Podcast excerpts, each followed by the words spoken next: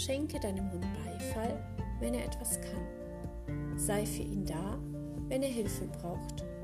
Und gib ihm einen sicheren Rahmen, wo es nötig ist.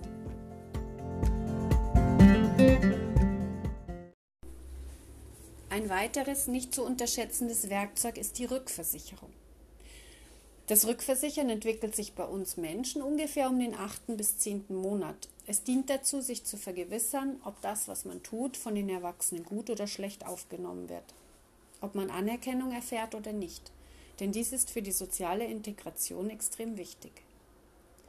Dieses Rückversichern bietet einerseits Sicherheit, und andererseits ist es aber auch eine Vorbereitung auf das Loslassen von seinen Eltern.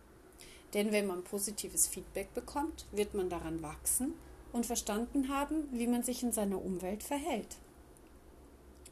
Die Hunde versichern sich zunächst, wenn wir sie als Welpen bekommen, sehr häufig.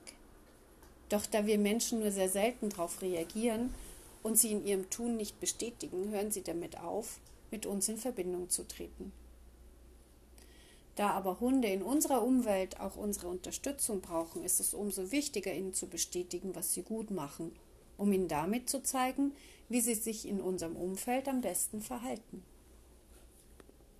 Beobachte einmal, wie oft dein Hund ein Ohr nach dir dreht, dich anschaut oder einen Seitenblick zu dir wirft, besonders in Momenten, wo ihm etwas komisch vorkommt, aber auch in für uns ganz normalen Situationen.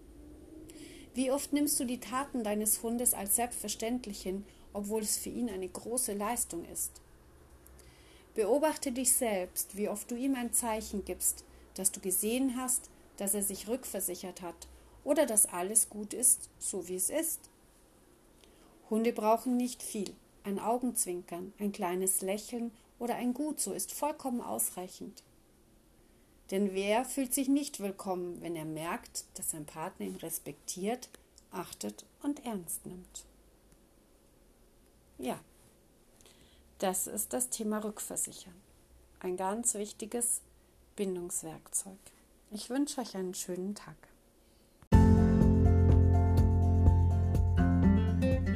Mein Name ist Sabine Schweiger, Bindungs- und Resilienzbegleiterin für Mensch und Hund.